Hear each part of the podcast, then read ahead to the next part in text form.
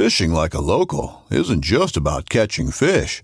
It's about connecting with the environment and the people who call it home.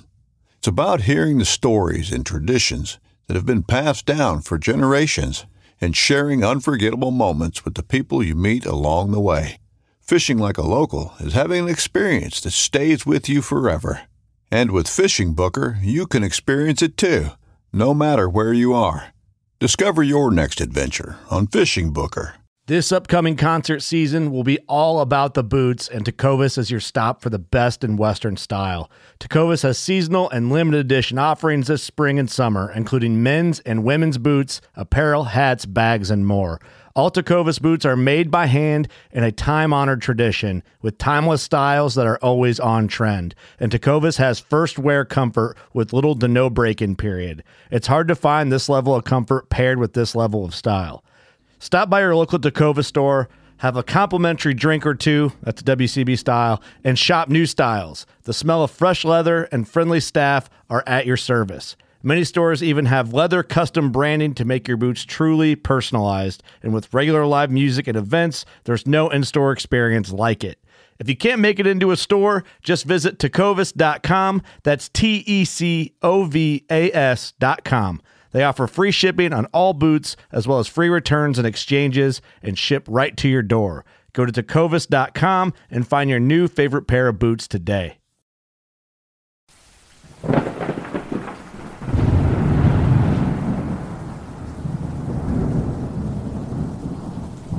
Well, this sucks.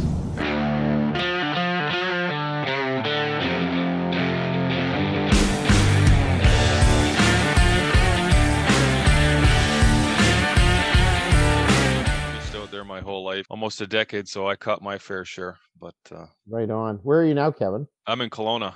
Oh, okay. Yeah, so you went to the sunny south. Yeah, I I went from one side to the other. I couldn't take any more rain. I figured it, I spent half my life there. It would take another half a lifetime to dry out. So maybe we'll just uh, we'll get going on this episode, and I can send you on your day. Sounds great. Today, I'm joined by the president of the National Firearms Association, uh, Sheldon Clare. Thanks for joining me today.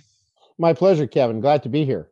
So, Sheldon, perhaps before we get to the NFA and your role in in the National Firearms Association, you can just give the listeners uh, the lowdown on who you are.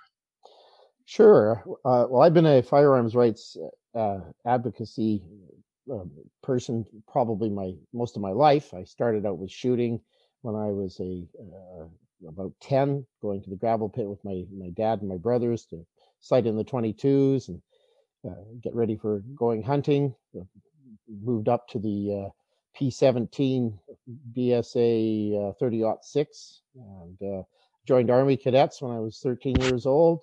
Uh, went right through that whole program, became a cadet instructors list officer, and, and went through all of that.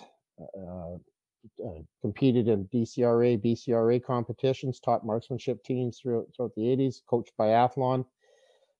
I still do some biathlon work as an official. Uh, uh, I'm actually a, a qualified technical delegate with Biathlon Canada.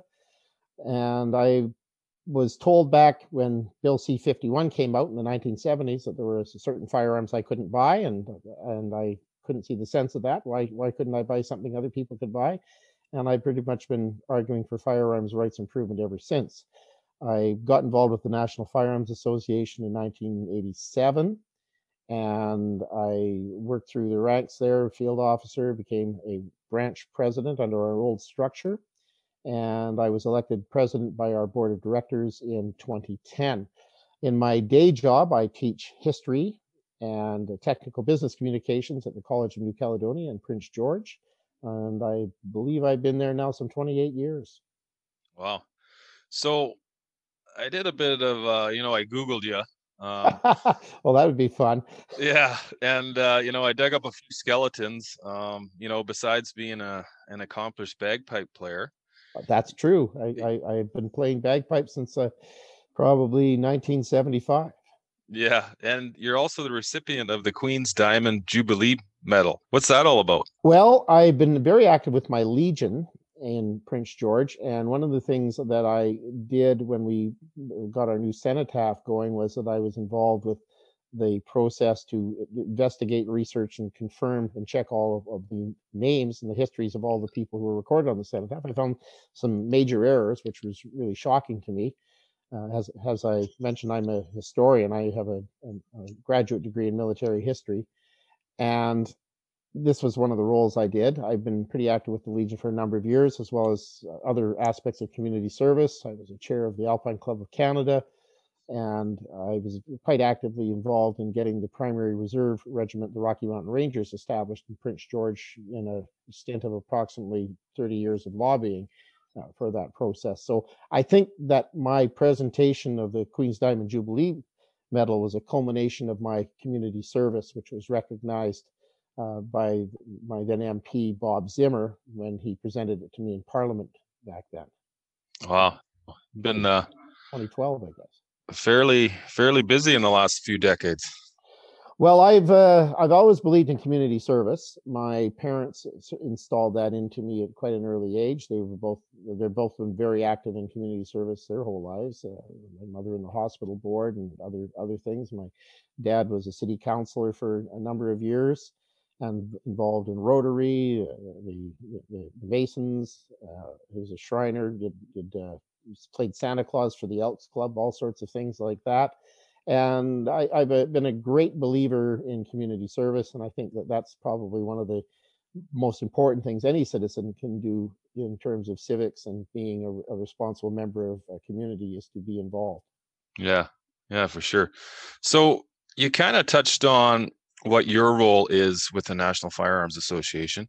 Uh, could you maybe tell me and the people listening, uh, maybe give us a bit of history on the National Firearms Association? You know, sort of uh, how, when, and why the association sort of took form? Sure. Uh, the National Firearms Association came about as the uh, joining of a number of firearms organizations in 1978 uh, under the leadership of Bill Jones. Uh, Bill had started an organization called the uh, the Firearms Owners Rights Organization, or FARO, and that and others merged to form Canada's National Firearms Association, has the National Lobby Organization. That was in 1978, and the, the key thing to fight at that time was Bill C 51. When Bill C 51 passed, uh, that organization sort of went into a dormancy for a couple of years until it was reconstituted in 1984 under the leadership of David A. Tomlinson and uh, uh, retired uh, Army Major uh, Ray Laycock out of Calgary and Edmonton. And so they built up an organization which was very small, but started to really get legs in in the regime of uh, Brian Mulroney and Kim Campbell with her proposed bill of C-17, which was a, a, a, a really draconian and knee-jerk reaction to the Ecole Polytechnique shootings and this banned a whole range of firearms by order in council, similar to what uh, Trudeau has done with the May 1st uh, ban of 1,500 different types of firearms, including many bolt-action firearms of, of, uh, of, for hunting use that would be used for big, big, big game. And the organization grew steadily through those times. It uh, took another uh, bump in growth with the uh, the liberal bill B, Bill C68 and uh, we, saw a lot of activity with firearms movements, uh, hosting rallies. Uh, the Fed Up One, Fed Up Two rallies in Ottawa were probably the two largest, with tens of thousands of people going. Uh, we had our own uh, versions of those across the, the, provinces. None of them changed anybody's mind. Uh, they were, in many respects, were sort of a catharsis, I suppose, where everyone went there, thought they had done something, went home, and didn't do anything else the uh, organization uh, has grown from that time. Uh, we we've had a few changeovers in president over a period. There was a, one fellow who was there for a short time, early part of the of the the millennium, who who tried to raise the profile. We got involved with the United Nations, has an, an NGO uh, first of all, we were a, a, a, under the umbrella of the WFSA, and we did that from the early part of the 2000s. And then around 2013, 2014, we became a standalone non-governmental organization under ECOSOC at the UN, uh, uh, the Economics and Social Committee of the United Nations. and we go there to advocate uh, for more rights for firearms owners in the international arena. We, this is usually under the auspices of the Arms Trade Treaty and this Program of Action in Small Arms and Light Weapons. Uh, we've been quite active with that. There's one other Canadian organization, uh, CSSA, that is involved in that as well. Uh, and Tony Bernardo and I uh, uh, go to those meetings and, and, or or representatives from our organizations uh, to represent Canadian views and where necessary fight against our own governmental positions on various things and challenge those on the international stage so we're pretty busy with that. We have a pretty strong reputation for litigation. Uh, we've we've engaged in court cases uh, both in support of and in, in, opposition to various governments at various times. Uh, we've been very firm in taking stands against things like mandatory minimum sentencing, uh, which ties the hands of judges and removes discretion, and also can have the unintended consequences of handing particularly harsh sentences to people who really didn't deserve those sentences. So we took that to court and won in the Supreme Court of Canada uh, uh, uh a few years ago now. Uh, I was personally involved with the uh, re uh, jigging and rewriting of the Explosives Act in, in, terms of its effect upon people who hand load ammunition and who store ammunition at home for, for, whatever purposes they need, competitive and hunting and so on and managed to make personally i managed to get some significant changes to those regulations that were better to help people uh, part of that i brought people into the homes of firearms owners to show them exactly what kinds of quantities and, and uses and storage methods were being used so that people from the explosives branch who were primarily industry got a better understanding of what that was about We've also managed to forestall and stop legislative change on a number of occasions. Uh, over bans of particular types of firearms. Uh, a lot of that effort has uh, finally uh, been overturned by the uh, imposition of the Order in Council, which our group is challenging through a, a compelling client, which is the path we chose. We, we, we went with a, uh, uh, after interviewing several people, we found a, a, a very strong client to be a good representative of the, the firearms community in terms of her her personal situation and the business which she is she owns with her husband. Uh, we did not want to be seen as the firearms lobby versus the government. We wanted to make this a, a, a an ordinary Canadian versus the government. But we, as we made it clear to her that she was not going to be at any cost uh, to do this, we were going to fully fund that case.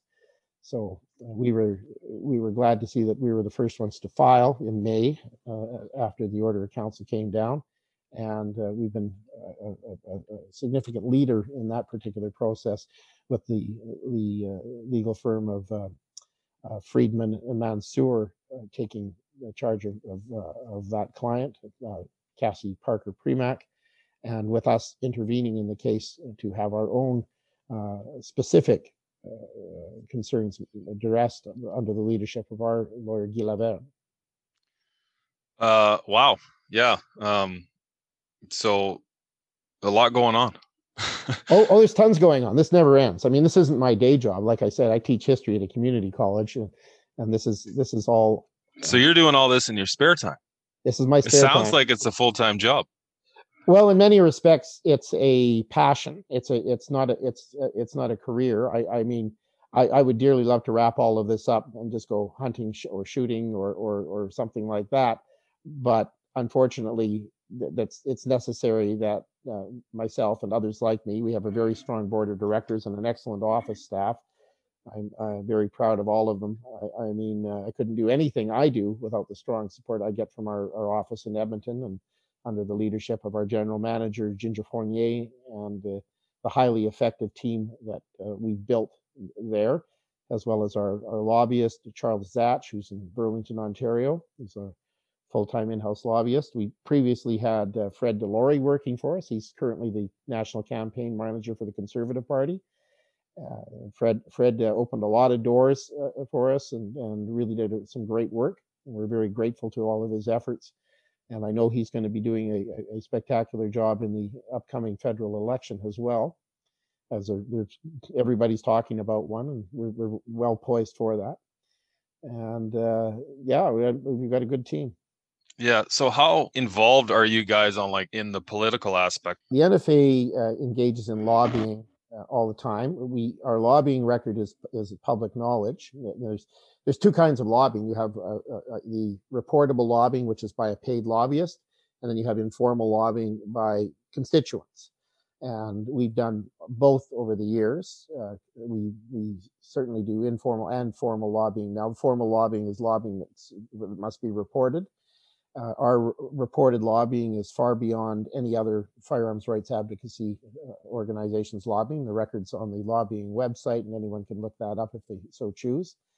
And uh, we, are quite we're quite pleased with the quantity and quality of our efforts. We're engaging with uh, members of all the main parties to make sure that they understand our positions and that uh, that we can find our friends and identify our foes, so to speak uh, when we when we do that activity. We are also the only part, the only third party that I'm aware of that filed uh, election expenses in the uh, the last federal election uh, under the under the requirements to do so with Elections Canada. That's also something that's searchable and people can look up. We, we spent in excess of sixty thousand dollars in that effort.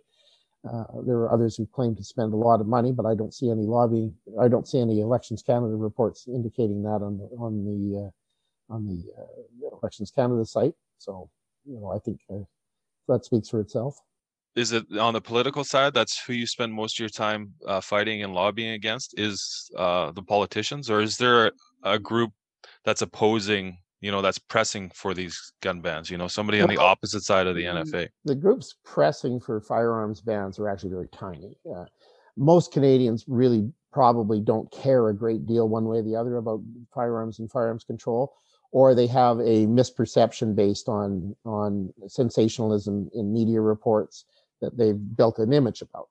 Uh, the the antis, if one might want to call them that, tend to be very dogmatic, highly focused on their particular goals, and I, I see them at the United Nations. I see them, I see them domestically, and they're they're a few a few small groups, but they are very tiny. They don't have a lot of uh, uh, cachet. Uh, and our groups, our, our NFA, for example, we have an excess of 70,000 members. Uh, we're uh, very, very committed.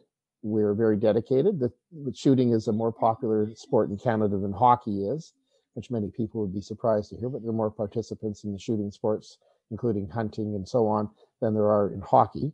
Wow. And uh, we're we're not going to uh, just roll over and take this. Uh, the uh, attacks on our culture, our heritage, our activities, and our property are, are not simply not acceptable. And uh, this is not a, an American position or anything like that. This is a Canadian position based on you know over uh, you know 150 years of uh, of, of heritage of Canada as a country and and hundreds of years of experience in with all of the culture and heritage that built this country, from Aboriginal people to the white uh, settlers that, that came, and all of those who came after those people as as well. So this is a a, uh, a huge uh, cultural situation that is worthy of defense and and promotion, and that's what we're here to do our, our approach is really a three pronged one. We, we, engage in pol- politics, political action, encouraging people to join political parties, get involved in nomination processes, and to get out and vote for good uh, pro uh, property rights and freedom candidates who will support uh, firearms rights uh, initiatives. Uh, we're also legal. We engage in, in court action of, uh, of provincial and national import to ensure that people's rights are, are protected. We don't support individual court cases. Um, there are, if we did that, we'd be broken a few months. but we uh, we certainly pick and choose what we do to make sure that we're doing the best for the firearms owning community as well as for our organization. Uh, we vigorously defend our our image, our corporate brand, and and our and our activities in the legal legal realm. And as well, we engage in uh, promotional and public relations processes in order to promote our organization and to promote our activities. Uh, we've recently been doing this with a uh, mail out postcard campaign uh, in which we've highlighted the fact that firearms owners out there are not alone. We're well aware that uh, less than 5% of firearms owners in Canada actually get involved with any kind of organization. And we want to make sure that uh, we're reaching out to all of those people who may feel alone at different times or don't really understand all the issues or think it's they've got their particular firearm as long as that's okay they don't care about the rest of it and we need them to understand that both they're not alone and that there are others out there that also are worthy of their support and consideration. And we encourage people to get involved, either with their time or by uh, supporting us with with uh, financial donations. Yeah, getting involved with the local clubs. So, if only five percent of regis- or of gun owners are actually members of of Any either firearms organization. Yeah, and the two biggest ones obviously are the National Firearms Association and the CCFR. No, the CC, CSSA is probably the next largest. Uh, oh, is that right? Yeah, uh, uh, uh, that other one is a splinter group from us from from uh, some disputes in 2015. Oh, it's okay. Okay, we won't get into that then, because uh, I'm, I'm, quite happy to if you want to, but it's probably not helpful. Yeah, yeah. Let's just keep it positive. So, backing up a bit, you mentioned misperception. Um, within yeah. uh, Canadian households. I remember when I was, you know, a young kid, you know, in the late 80s, I used to be able to walk from my house to my friend's house with my 22 Plinkster on my back. You know, he had a uh, a house that backed onto Crown land, and there was no other houses. We'd go back there and we'd shoot cans. Mm-hmm.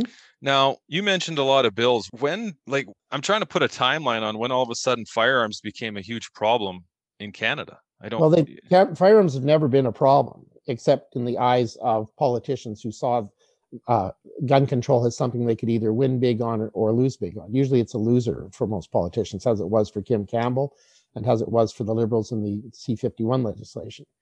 Uh, every government that's brought in significant firearms legislation has has seen the effects of that cause them to fall in a subsequent election.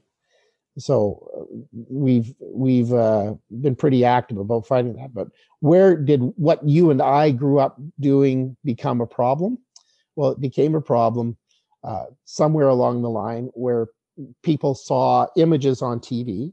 Uh, the probably the, the biggest thing that drove gun control through the 70s and 80s was the high profile uh, political assassinations in the 1960s in the United States, the Vietnam War, was certainly a factor, and the steps taken in firearms control in the United States, which pressured Canadian politicians to do something similar north of the 49th parallel.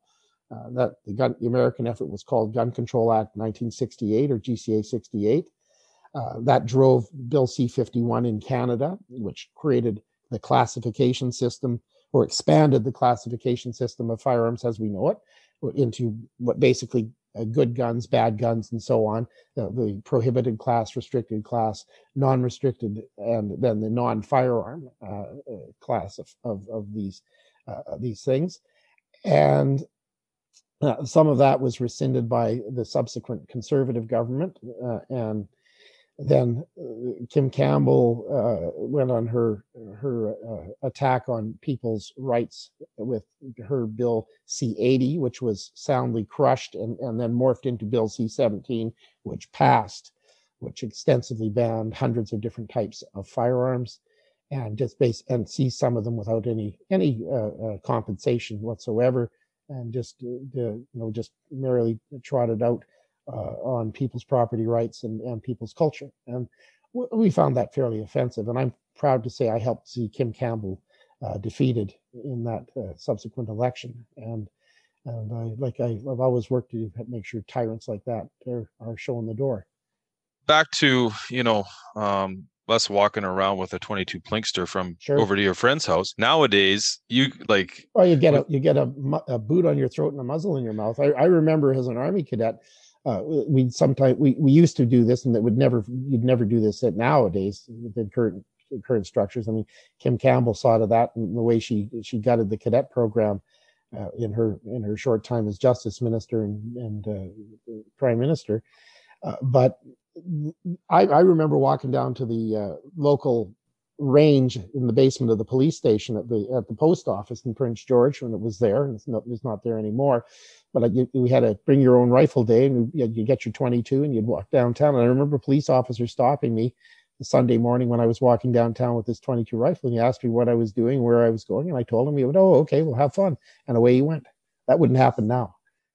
No, it wouldn't. And, and you can and you can largely blame Kim Campbell for that. Okay, so Kim Campbell uh refresh my memory when was kim campbell and she was the oh. uh, the justice minister in the mulroney government uh, and at the time of 89 through 92 she had that short summer job as prime minister mm-hmm. uh, and then lost the election in one of the greatest defeats in, in canadian electoral history over her her foolish campaign which uh, took a direct run at uh, mr chrétien and his his uh, facial paralysis. There was a poster that was put out by the conservatives, which I thought was very the progressive conservatives, which was very stupid. Yeah, I was pretty young, but I remember that. Oh yeah, yeah, it was one of the dumbest marketing things ever done. I saw it as soon as I saw the first one. I looked at that and I went, "Wow, was that ever dumb?" Uh, and I mean, I I was I, I've I've I just I couldn't believe that they would do something like that. Uh, her firearms control efforts uh, uh agitated uh, I, would I would actually go as far as to say millions of Canadian firearms owners, and uh, there was there was just no way that that could be let stand. Uh, that uh, she had to be defeated soundly. I mean, a lot of us became involved in the Reform Party in those days, and promoted that very heavily as a means of making sure that we would uh, uh, uh, get an option that would better pay attention and get rid of the corruption that was present in the progressive conservatives and uh, and, and the of course we already felt great disdain for the highly corrupt liberals and that corruption of course is still very strong to this day.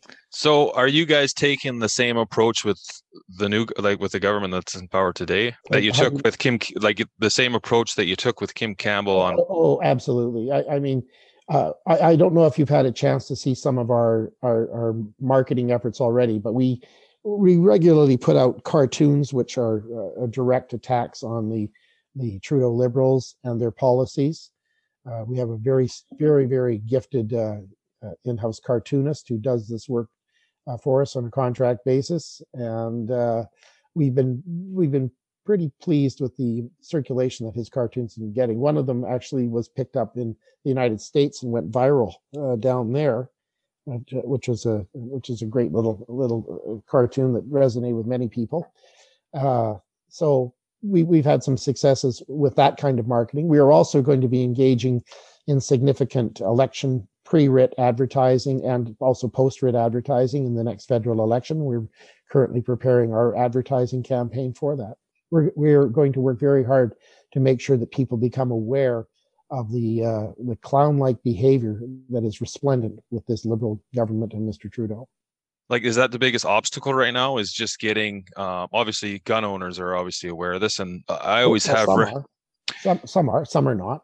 Yeah some, you, you mentioned early earlier that uh, you know just because you don't hold that specific rifle that was banned that maybe some gun, gun owners aren't in particular too worried about it now um, you know, I use the reference all the time. The lowest fruit on the on the tree always gets low hanging right? fruit. Yep. Yeah, and and I I see that over and over again, Kevin. That uh, people don't understand that just because they're not the the flavor of the day, they're not the target of, of the of the the time. That it doesn't mean they won't be next. And I I know that many firearms owners and, and, and hunters out there are not uh, supporters of, say, the Conservative Party they, some, many of them support the NDP or liberals. I, I have uh, friends that I hunt with who have such political views. But I think it's important for us to make sure that they understand that when they are voting for uh, liberals or, or, or other candidates, that they need to make sure they realize what that will mean in terms of their ability to continue hunting, to be able to continue target shooting, to be able to own and use firearms that they they like to own and use that they perhaps built themselves or, or custom designed or modified uh, to be something that is truly theirs. And that this attack on firearms and firearms rights ownership goes far far beyond uh, mere uh, uh um, politics. It's uh, it's deep seated and ideological and it, it is a fundamental uh, indicator issue about what government is prepared to take away. If they're prepared to take away your guns, Kevin, they're probably prepared to take away a whole bunch of other stuff. And I mean, during the, the current difficult times we're in with the ongoing COVID 19 situation, we're certainly seeing government uh, taking great efforts to take away people's rights and freedoms. And any dissent about that is soundly stifled. So, uh, this is not something that's new to firearms owners and the firearms rights advocacy community. That's for sure. Um, I mean, obviously everybody's aware of, of the ban that happened in May. I don't think everybody is aware of it. I, I like I say, I think there's a an awareness among a, a smaller proportion of firearms owners, but that awareness does not necessarily translate to the broader Canadian firearms owning public. I still run into people who uh, have questions about this. So we had somebody go into one of the local gun shops the other day and say, and he brought a Weatherby Vanguard, a bolt action rifle designed for African safari hunting. And he said, Has this been banned? And yeah. the, the firearms owner had to say, Well, or the firearms proprietor, the business said, Well, actually, yeah, it has. Yeah. Because it has the power over 11,000 joules of energy. And that's been specifically deemed to be a characteristic of something that's banned. And and this guy couldn't believe it. I mean, this is a rifle worth thousands and thousands of dollars. Yeah, you know, yeah, I get it. I mean, even myself, I don't, you know, that's a big list, and um, it's a very big list, and it's expanding all the time. Oh, they're adding to it. Oh yeah, they've been adding to it since May first. They they've been going through their their uh, uh, we want to ban this list and adding to it on the firearms reference tables uh, uh, quite consistently ever since. So I don't get where the data that backs this up because I did uh, some investigating on some stats and you know uh 20 it was 20% of all crime in Canada or 20% of all crime in Canada is um violent crime. And then of that 20%, uh 78% of that 20% there was no weapons involved. That's hands and fists, exactly. Yeah, and then try to, try to take those away. Yeah, yeah, and then there was only three percent of that that were gun related. Exactly, and I, I think it's really important for your listeners to understand that gun control has absolutely nothing to do with stopping criminal activity, nothing whatsoever. It has never been able to do that in any jurisdiction. And it is not about that. It is absolutely about civil disarmament and taking away people's property that the government has deemed that it does not want yeah. ordinary Canadians to own. Yeah, like out of all that crime, the number, the percentage of crime through guns was so minuscule. And now I'd be surprised if any of those the gun related crime was created by a legal gun. Well what's a legal gun? I, I, I don't think it's an issue about whether a gun is legal or not and i think that goes back to buying into the classification system that the liberals created. I i think that the issue is human behavior it matters what individuals do with their property to cause harm whether it's their fists a rock a knife or whatever so it's not a matter of legal and illegal guns. I, I think that there really shouldn't be anything such thing as an illegal gun, but there is certainly illegal possession. And I think what needs to be uh, discussed is uh, who is precisely not allowed to have firearms and why, and rather than trying to say this gun's a bad gun or this gun's this gun's an illegal gun or this gun's a good gun or whatever, because that is a list that's easily expanded on. I hear people say all the time, well, this gun's never been used in a crime in Canada. Why are you going after that? Well, that's a really dangerous argument because tomorrow somebody could use that firearm in a crime and then your argument is completely uh, uh, undermined. Yeah, well, I, I, see your point because when I was looking up those stats, I noticed that there was more, the percentage was higher for um, violent crimes with a bat and with a knife than with a gun. Well, and we're not banning bat. We're not going to go banning no. bats and gu- or bats and knives. I mean, and this again, is this is a person. You know, this is an issue we're dealing with society, not with. It's, uh, pe- it's people that make choices to do bad things, right? And I think that that's the issue. Is we have a long, long history of jurisprudence in Canada, notwithstanding uh, Jody Wilson Raybould's uh, unnecessary swath through the criminal code, in which she gutted all sorts of ancient rights and and uh, expectations regarding things like juries and so on. Uh, we have a long history of innocent until proven guilty, and that's an important consideration. However, there are people out there who have proven through their behavior that they are dangerous and should not have access to firearms. And I'm not talking about someone who has uh, an administrative offense that they've come in violation of a this is a bad thing, this is a good thing issue in the Firearms Act. I'm talking about somebody who's sticking up and harming people, committing crimes against the person or property crimes. Uh, these these are these are problematic, and these are people who should not be allowed to own and possess any sort of, of firearm. But it is not going to stop them from committing crime. Yeah, don't we have something already in place that that's similar to that right yes. now? Yeah, in, in the for the large part of things we do, but things like licensing oh, people and and registering firearms, which are liberal gun control constructs, do nothing whatsoever to stop criminal activity. They don't. A piece of paper beside me and my firearm does not stop me from making a bad choice tomorrow. Yeah, yeah, and I mean, doesn't history show that prohibiting something only increases its demand? Yes, that's absolutely what history shows. The the the alcohol prohibition efforts certainly uh, enhanced criminal activity. Uh, if people want a thing, they are going to be prepared to do whatever they can to get that thing, whether it is alcohol, firearms, drugs, everything else. I mean, you, you can you can see this with the so-called, you know, uh, North American war on drugs. Well, that didn't really work out very well, did it? Uh, you you uh, you you create demand and you cre- create an illicit community supporting that demand when you start doing prohibitions. And yeah. I, I, mean, I listened to some announcements in the in the in the news recently, where uh, uh, a, uh, a, an unnamed source, I think, was quoted as saying something like, "We know people are shooting these firearms, and we want that to stop. So we're gonna we might let them keep them, but they have to keep them in their house or maybe deactivated or this or that.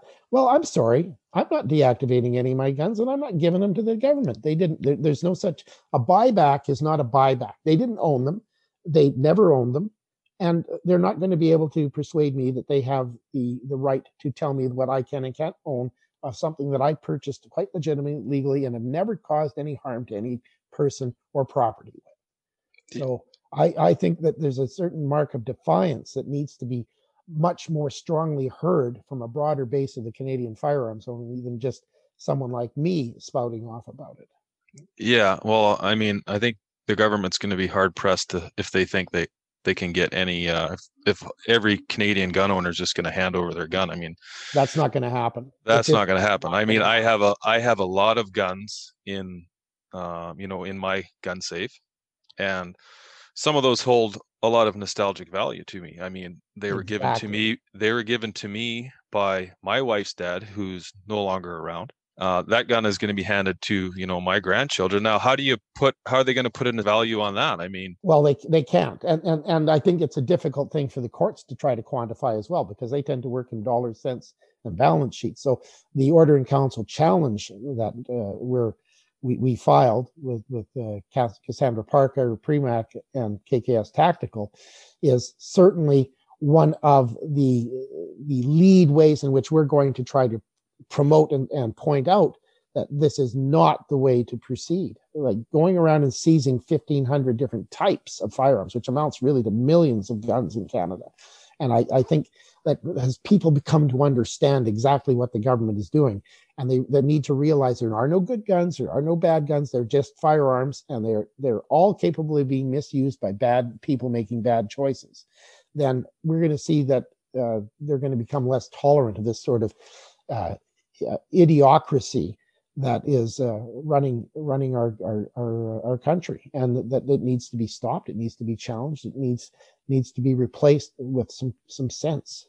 Yeah, it's starting to sound very socialist to me. I think. Well, then many, I think I've heard that from many people. It's certainly authoritarian, uh, and I, I mean, I, I, remember last year walking into you know the the local stores, the the the, the Save-Ons and the and the superstores and and and the WalMarts, and seeing all those empty shelves, and I, I looked at that and I went, "Wow, that's panic." Yeah, that's that's a serious thing, and I know uh, you know, looking at history, that pandemics tend to go three to five years. And I know that people are suffering because of what's going on, and this suffering cannot continue.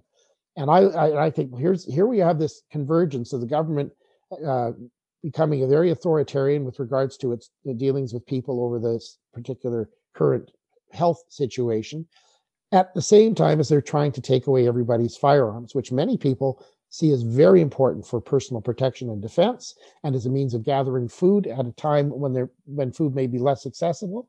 And i just look at this and i shake my head and i say this is history just repeating itself again and again.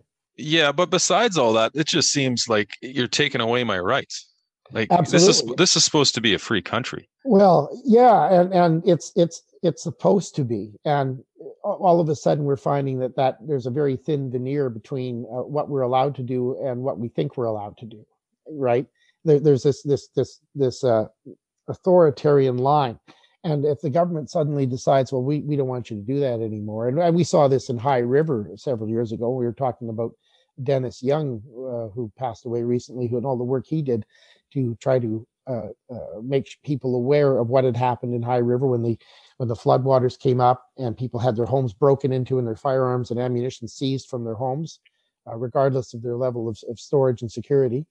And it was it was very much about getting the guns. And I, I, I'm sorry, this is seizing people's property. This is a property rights issue as much as anything else. Uh, if the government decided tomorrow that you couldn't have gasoline powered vehicles or anything that ran on oil, and they decided to ban that, and uh, you, that meant you wouldn't be able to drive X, Y, or Z, or you couldn't get access to fuels that would, would serve your serve your uh, your needs. Well, that might be a problem for a few people, but you know there are others who wouldn't be a problem for it, and they probably would just ignore it and, and carry on. Well, it's not much different than firearms. Yeah. So um, so what was your reaction last May when they when the government came out with this list of banned firearms? I called I called up our lawyers and started talking about what we could do about it. Yeah. That was my reaction and I and I also started uh, talking to our our board of directors about what we were going to do in the next federal election. That's that was my reaction, like right away, because they're not getting my stuff, and uh, I know they're not going to. I I know many many people have told me they will not be uh, getting their stuff either, and I think I've heard the phrase "over my dead body" a number of times yeah, I've I've heard similar sentiments expressed, and I and I know that uh, that for some of them those, those, sentiments are sincere, and others that will probably you know they, they when pressed they would probably just do what what they're told. But I think that the sentiments don't have to be particularly widespread to have broad effect. And I I mean I I'm not I'm not one to advocate violence or anything like that. I want to make that really really clear. I mean I've been a long time. Uh, uh, supporter of, of, of, of our, our, our, system of government. I'm, I'm a monarchist. I, I, I, believe that we have a, one of the best systems of government in the world. And I, I hate to see it being abused as it is by the current government in, in the way that they're abusing it to uh, fulfill an ideological agenda, which is not acceptable to broad numbers of Canadians. There's a lot of firearms on this list and uh, you know i don't understand the reasoning behind and it. there's a lot of firearms that are included that aren't listed by by the uh, joules and the bore diameter uh, limitations. I mean we're you know you're, you're even looking at things like black powder cannon which certainly have the joules and the power and are putting out a projectile that, that people are react you know using in reactant reactant groups and it's pretty clear that none of that stuff is being used to stick up 7-elevens so uh, you know, this isn't about, this is not about crime control. It has nothing to do with it whatsoever. Yeah, it seems like the government they would be happy just taking away all firearms from Canadians. Yes, they absolutely. Or this government, would. anyway, I should say. Well, yes, I, I, I think that's absolutely the case, and it's it like I said, they've been working on a civil disarmament agenda for over sixty years, and this is just another manifestation of it.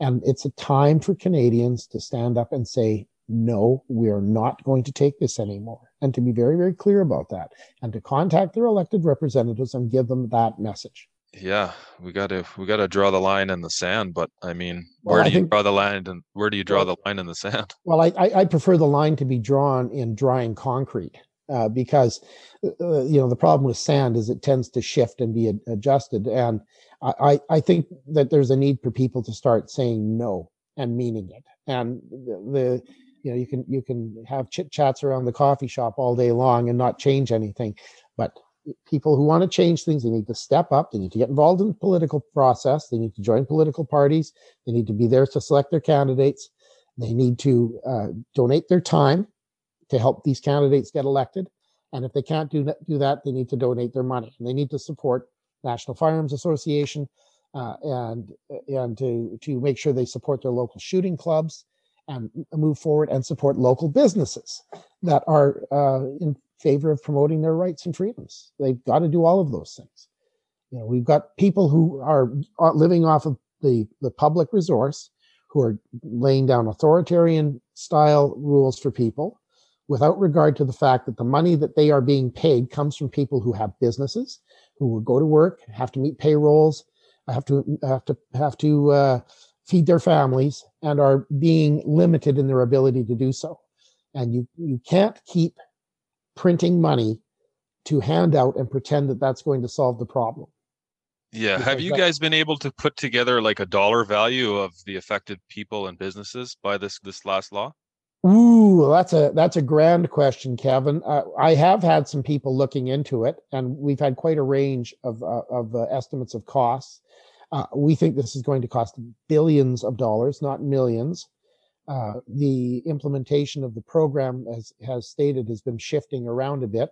Uh, they recently contracted IBM to take a, a, role in designing the program, and I would strongly encourage anyone who holds IBM stock to dump it uh, and to make sure, or, or, at least make sure that they send a strongly worded letter to the head of uh, uh, IBM Canada to tell them how disgusted they are that IBM would be participating in uh, a, a uh, gun grab and the seizure of, of, of property from Canadians. IBM has a long history of providing uh, records for authoritarian regimes. Uh, they did so in Europe in the 1930s and 40s, and they certainly Uh, need to be taken to a task for their support of this new liberal gun grab, uh, a program which was not uh, readily bid on by a lot of other groups and I, am very concerned that I, that IBM's ideological structure in, in this is uh, is not helpful to Canadians.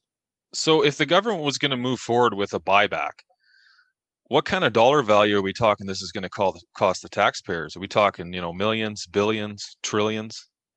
Well, so you've got 1,500 different types of firearms. Some of these firearms are worth tens of thousands of dollars. Yeah, I mean, a collector could have, you know, uh, a cabinet full of over a million dollars worth of guns? Uh, very easily. I, I know people who own over a thousand firearms in their co- personal collections, and a, a, good number of those firearms uh, would be considered to now be prohibited under this when they were previously not even restricted. And I, I, just look at this and I think, you know, this entire campaign is ideological. It, you know, people say, oh, they're just being stupid. No, they're not being stupid. They're being completely malicious and I think the sooner that firearms owners understand that this is a very direct attack on our way of life, on our culture, on our belief structure, and our property, then we're going to be well on our way to pushing back and defeating it. Mm-hmm. I I think you mentioned it already. Um, only five percent. I think if we can get that up to hundred percent and then just have positive conversation, the taxpayers in this country who don't own firearms, when they find out that the government is going to spend over a billion dollars on a buyback plan when we're already in over a trillion dollars of debt right now from COVID, you know, yep. they're going to have a little bit of a harder time with that. Well, I, I think so, and I, I, I, I, you know, you hear sometimes, well, if it only saves one life, this isn't going to save life. This is going to cost lives to do this this program. Uh, the the uh, the, the, whole the whole program is a completely unnecessary exercise. Gun control itself has been an unnecessary exercise in this country right from the beginning.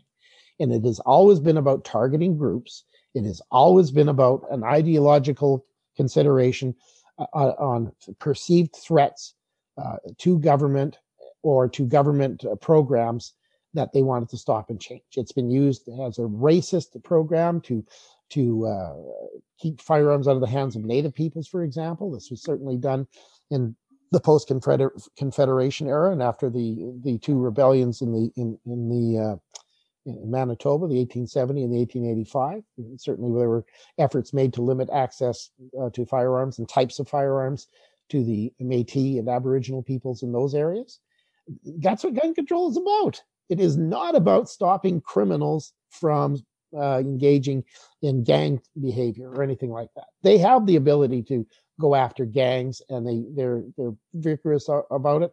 My hats off to law enforcement who who uh, go at often at great personal risk to try to stop gang activities and criminal violence. Uh, that's that's an important aspect of our society. But I think Peel's policing principles are important as well, and that the police and the citizens are one and the same, and they must uh, remain to be respectful of each other and to to heighten that tie. Otherwise, you very quickly see police being pitted against the citizens, which I think this government has really been actively encouraging, and I think it's reprehensible. Yeah, well, it seems to me, and I mean, I'm obviously not the only person who thinks this, but if the government obviously not, if the uh, if the government put as much effort into taking le- legal guns and putting that effort and money into crime prevention, that we'd be in a lot, you know, better spot than we are today. Well, and again, gun control isn't about crime prevention. It never has been. It never will be. It's often marketed that way, but that's not what it's really about. And and and certainly, uh, if you as you as you did, you looked at the crime stats, and it's it, criminal violence involving firearms is statistically negligible compared to other problems. It, it's it's sensationalism, right? uh, you know, I, I've seen this over and over again. They they have a they have a, a, a drug bust. They bust a drug house. They have a few firearms. They put the firearms on the table, and they have some bags of drugs. Well, the bags of drugs aren't very sexy or cool. They're just you know, that could be a bag of flour. Who knows? And uh, but when you start having firearms on the table and they look dark and they look scary and and uh, people may not be familiar with different types of firearms and they're going, oh, that's terrible. Nobody should have that. Well, I'm sorry uh, you know, you start looking at people who are engaged in sport shooting activities, or recreational shooting, or perhaps they're military personnel who want to make sure they can keep their standards up in the absence of any significant budgetary expense uh, supporting their marksmanship abilities. Uh, or you're looking at people who are engaged or members of the police or or various uh, security companies who keep their skills up with their personal collection, or if they're people who just like to shoot well, I'm sorry. This is the kind of stuff people own. And this is not okay. The other thing is, firearms are not complicated technology. And if you've gone, gone onto a, a, a tour of a, a, major penitentiary and you ask to see their, their collection of, of uh, contraband weaponry, you'd be shocked at some of the things that inmates are able to construct out of very rudimentary items in, eh, to make eh, all sorts of things, including firearms that are functional. Yeah, I watched those uh those shows on TV, uh, you know, inside the prisons and stuff. Yeah, it's pretty surprising what those guys come up with. Humans are inventive. Uh, we're inventive characters. We have big brains and clever hands. And well, yeah, we're resourceful, and if you if you want to commit a crime, you're going to do it with or without gun. I mean, you're not going to walk into a bank with a 30 aught six bolt action with three in the clip and you know what i mean? Like, well you know it, it, seems ridiculous to me that somebody would walk into a bank with a weatherby vanguard and a heavy caliber that's worth thousands of dollars to, to try to take a few dollars when they could just sell the rifle. You know you, you know yeah. It, but this is a mentality of the cr- the criminal right? They they are often desperate. They may be addicts. They they they may have a a, a, um, a a, a, recidivist nature. They may be uh, engaged in criminal activity has an habitual uh, process and they really don't care about silly rules about this gun is illegal or that gun's illegal. They're going to go and kill somebody or they're going to go rob someone. They're, they don't care about these administrative type criminal uh, offenses which are often bargained away to get guilty pleas on the main offense. Yeah i think when you're breaking the law you're not really considering one aspect of the law over the other. You're just breaking the law yeah, the, it's it's it's been shown again and again that the primary deterrent to crime is is whether or not they believe they'll get caught. If they don't believe they're going to get caught, then they're not deterred from getting from from committing the crime. Exactly. So it has nothing to do with this. You know, I'm you know it, it's against the law to do this or it's against the law to do that or what the punishment is. The punishment doesn't matter. It's about getting caught. I agree. So um you know, right now, I guess is more important than ever to to join the NFA. Um, you mentioned ways guys can get involved. They can join the NFA. They can talk to their local MLA. Is there anything else? Yeah, well, firearms owners in Canada can go to our website nfa.ca. They can join there. That we have a one eight seven seven number they can call. They can speak to one of the one of the fine folks at our office to to help them get set up if they prefer that. Uh, that that information, of course, is is on our our website. Uh, we do have uh, staff that are working good regular hours. I can I can uh, I, I, can I can say I'm I'm very very honored to be working with such dedicated people as I am in, in the National Firearms Association. Uh, I've got the 1 800 number. It's 1 877 818 0393. That's 877 818 0393 to call our office. That's our Edmonton headquarters where we have our staff there. They can go to our website and join there. But but definitely at the very minimum, if you're out there and you have firearms, you're not alone. There are lots of people in this country who own firearms, far more than those who have uh, licenses to own them. There's something like 2.2 million people with licenses, but there's probably at least 5 million to 7.5 million people owning the over 22 million firearms that are in Canada uh, based on the import export records over decades. Mm-hmm. Yeah, I'm going to put all your guys' information and links to all your stuff in the show notes. Um, so people are going to be able to just click on that link and get a hold of you guys. And um, yeah, I had a question for you that's not related to this particular gunman, but um, people have asked me in the past, and I have no idea. I mean, I guess I probably could have looked it up. But when did when did the handgun become illegal in this country? Oh, you mean when did handguns be required to be registered? It was 1935, if I've got that correctly and that again was based on American uh, law at the time. It was a, a, reaction to American law and the and the gangster kind of era that was going on down there, and the activities of, of various bank robbers and popular, uh, popularly known criminals. And they decided they wanted to control handguns, and they also decided to prohibit sound suppressors. Uh, sound suppressors are perfectly legal in many countries in the world because they are deemed to be safety equipment to reduce felt uh, decibels. They do not completely silence the noise of a report of a firearm. No, and I think it's actually illegal to not have a suppressor or hunt with a suppressor in some locations of the world. Yeah, I, I, and I think that's the case because when you get complaints around ranges, it's often about noise complaints. And it, it seems ridiculous to me that a piece of safety equipment like that would not be something that would be uh, uh, encouraged rather than made prohibited. And this dates back to the 1930s again, and the whole gangster. And part of it's been perpetuated by the myth of Hollywood that somehow these things make the report of a shot completely, you know, like a almost negligible, and that's simply not true. yeah. It, it, again, it's based on sensationalism, mythology, and uh, and false perceptions, which have been perpetuated in media.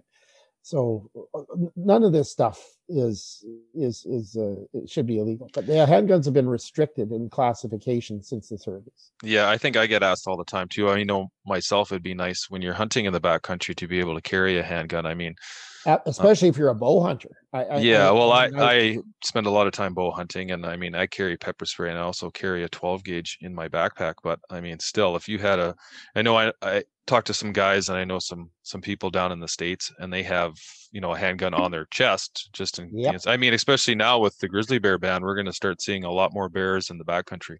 Oh, don't get me started on the grizzly bear ban. I, am a I'm a core examiner in British Columbia, uh, you know, through the BC Wildlife Federation's excellent uh, hunter training program, and I teach hunter safety training courses among other things that I do.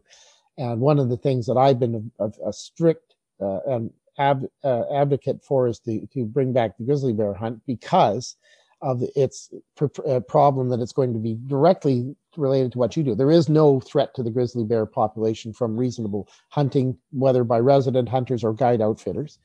And this is necessary to keep more aggressive animals in check. And what we're going to see is we're going to see more and more negative interactions between people and big bears, and somebody's going to get killed.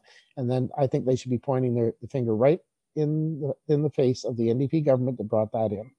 Yeah, well, I I know um, I have a construction business here in Kelowna, and I talk to a lot of homeowners that you know they're the new development borders wildlife. They're having a lot of interactions with uh, black bears right now, and they oh yeah you know like why are we having so much interaction with black bears i say well it's because there's an increasing number of not only black bears but there's also an increasing number of grizzly bears and they don't see the correlation between the increase of grizzly bears um, I mean, black bears don't like grizzly bears. If anything, they're going to push the black bears. We're going to have more before we have any more in, uh, conflict grizzly bears and humans, I think we're going to have more conflicts with black bears and humans. As the black bears are pushed out of grizz- out of these ranges that the grizzly bears are reestablishing for themselves. Yeah, exactly. And, yeah, I think you're exactly right. And in many cases, black bear interactions with humans are much more dangerous because uh, of of the false perception that you can just scare away a black bear all the time, and that's simply not true.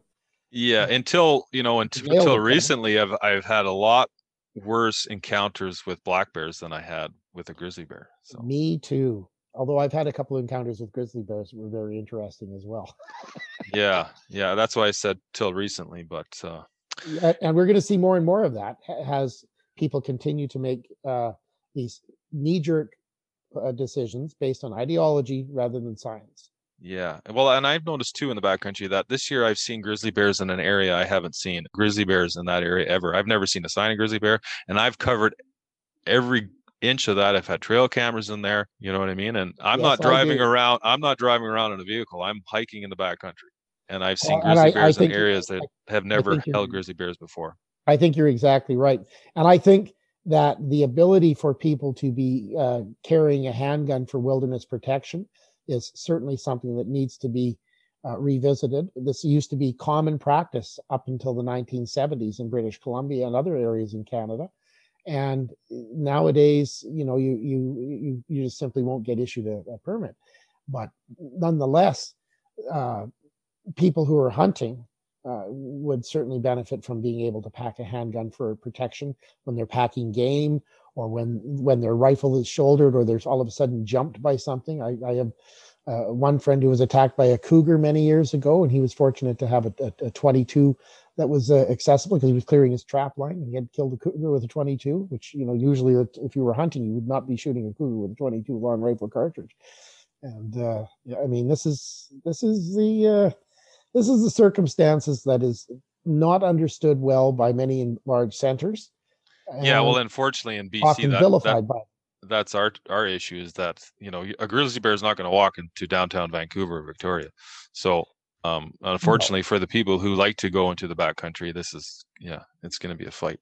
Well, sure. that's right, and and I mean their answer to that is well, then just don't go, right? They they'll say that you know that's for the animals, not you, and, and that's the whole preservationist versus conservationist attitude uh, you know, which which I think colors that debate. I mean, I you and I are both conservationists who believe that people are part of the environment, and we believe in responsible use of resources and the the, the uh, continued support of habitat for game. Uh, preservationists just think you can pull people out of the equation and let everything be, and it'll be fine, and they're wrong. Yeah, well, there there there's going to be a big reality check because, you know, right now they're pushing to stop predator hunting Eventually, yeah. there's going to be no ungulates left. There's going to be so many predators; they're going to have nowhere else to get their food. They're, we're going to see a, you know, there's going to be a big, big awakening if think, you know, if if the well, path that they're set on continues. That's exactly right, Kevin. And I, I, I, mean, I had this discussion with a friend of mine the other day about wolf hunting. I was going to go out and, and go looking for wolves and coyotes in an area where I know the farmers are very concerned about attacks on their animals. And and one of the responses that this person threw at me was, well, you know, the animals got along fine before we got involved in messing with their with their situation. And I go, well, hang on a second here. We are part of this, and if you understand succession and how populations cr- uh, go up and down and fluctuate, and you understand that there's a low point for an ungulate population, a, a crash, and there are lots of predators, the predators will drive the crash faster as they eat the remaining animals.